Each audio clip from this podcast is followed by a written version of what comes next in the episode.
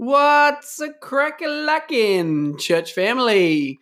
Coming up on today's podcast, podcast, wherever you are getting this audio into your ears, is we've got all stuff kids. Allison's in to let us know some things coming up um, and opportunities to serve uh, in kids ministry.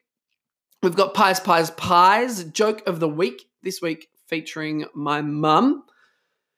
And we've got in the news. Stay tuned for all of that this week. You. All right, are we going to do a lead in? Yeah, we totally need to have a lead in. I feel like we should do that song. Kids Fest, everybody jump up. I don't know Kids that song. Fest, we're here to have fun. Kids Fest, we're doing it together. Ah. Kids Fest. That's how it goes. You said you didn't know about it. Um, we've got Al in today to give a few updates about things happening, all things kids. All things kids. awesome. Yes, we are now less than a week till we kick off Kids Fest 2019. It's like five days. Oh, Six please days? don't do not put a time limit on Let's it. work that out. Hang on, I should get my phone. How Oh, many hours? Pulley dooly. I don't want to know. While you keep talking, hours. I'm going to try and get the cal- calculator. All right, no worries. You can work it out the hours. So it is getting to the pointy end. We have lots of things that still need to be done. Um, one of the things that I would really love some help with is setting up on Monday. Uh, it should be a pretty simple setup, and I'm hoping it'll be done before lunch, depending on how many people come to help out. Uh, so 9 a.m. if you are available uh, to drop in, even for just half an hour or an hour, uh, that would be fantastic. From 9 a.m. do we need to bring anything in? Um, if you're coming and you have things like ladders, maybe if you let me know, uh, a few ladders might be helpful just to get things done qu- more quickly that we're hanging off the roof, that kind of thing. But no, pretty much it'll just be what we've got here. Um, yeah, Come as you are. come as you are. Just to let you know, so I looked it up. It's if you aren't going to sleep, if we're not going to sleep at all, we have 144 hours It's not, to get hard, it's everything not done. hard for me. I don't sleep much as it is. But if we are going to sleep, we've probably got like of work hours. That's not, oh, but that's not including the weekend. Oh, it's like 40 hours, but it's really three. It's eight times three. It's 24. It's 24 hours to get ready. I only had 24 hours. So we have Oh a day, goodness. one day, pretty much a day Oh dear. to get ready for Kids Fest. Um, and also next term is Ignite is back, Yep. and we've had a huge influx of young people to Ignite, Ew, which, is, really super, cool, isn't super it? cool. Yeah, loving that. And even for our uh, 180, our youth as well. Uh, another way that we would really value uh, some input and support is if you are free uh, to go on a roster for the Friday afternoons from 4 till, well, between 4 and 6 p.m. is our time. So it would probably be probably 3.30 till maybe 4.45 sort of an hour and a bit window if you would be willing and able to prepare and set up afternoon tea for our little people that would be fantastic. As i said it's a roster so it's not something that you'd have to do every week. That would be cool. Um, i'm also keen uh, for our youth um, things that we do on friday nights to start having some people from across our church to come along for one Friday night and hang out with our young people and share something that uh, that they love to do. Uh, it's maybe that something that we can get involved in. I know Angelo's coming in to share his love for table tennis one night, and he's going to have a bit of a chat with his, the youth about his story. Um, so if you would like to come one Friday night, that would be super cool. Awesome. I wasn't actually. I was like awesome, and then you just stopped talking. I, I was. I, saw you was realizing. No, no. I was realizing I hadn't spoken in ages, and wondering if everyone still thought I was here. But I am still here, and that is awesome. So, if you want any of the details about what Al spoke about, you can head over to this week's email in the loop. Her mobile number is um, in this week's email, and also you can contact her via email. If you need to get in contact with her, her email address is Alberto. At oh no, this is the KBC podcast. This is supposed to be professional. It's Alison at Church. Send her an email. She'll get it. Either of those emails is good.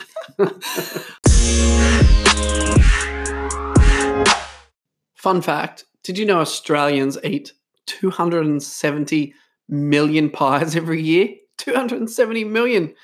Talking about pies, I remember this ad on TV where these two tradies, um, maybe you can picture like it's Pete Eastman and I'm finding it hard to think of another tradie in our church.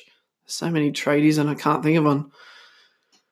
Just two awesome blokes. Just picture Pete Eastman at me in a in a truck eating a pie, and uh, we're looking through the window at these. It was this ad on where these two tradies were in the truck looking at this uh, two other guys in a really fancy restaurant. They were in suits and they were eating with their knives and forks, and the the tradies were in their truck hoeing away at this pie, crunching this pie.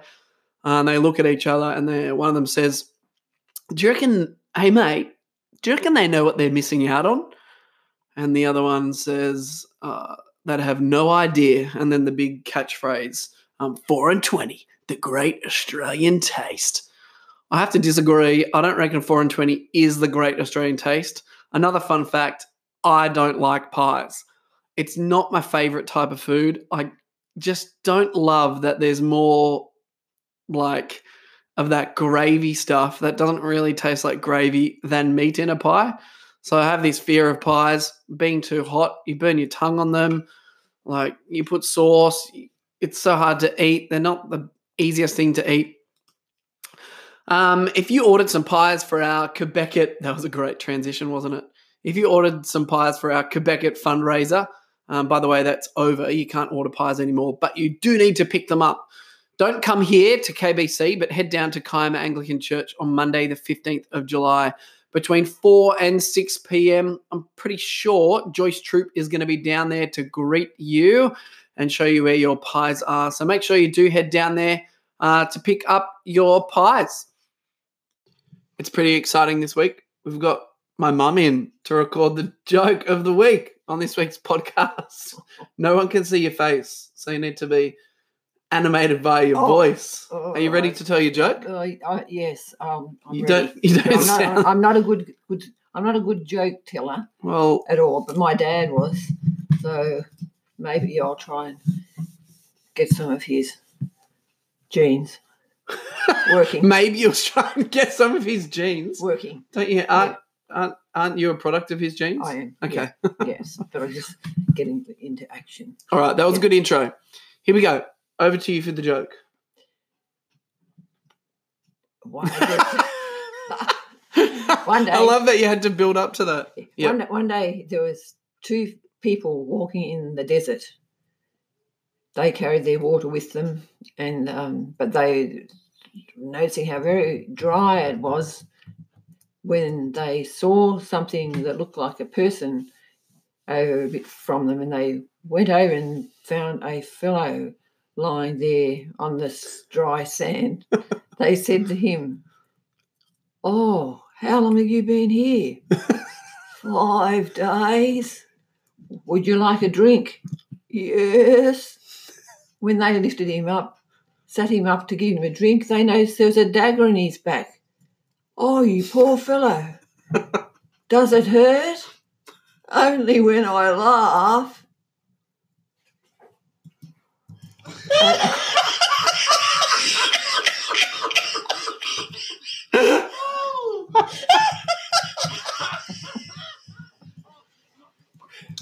Is that the punchline of the joke? So I used to say, I don't get that. I don't get it either. Oh, would you? Would, would- do you think he'd be doing much laughing? I Don't think so. No, that's right.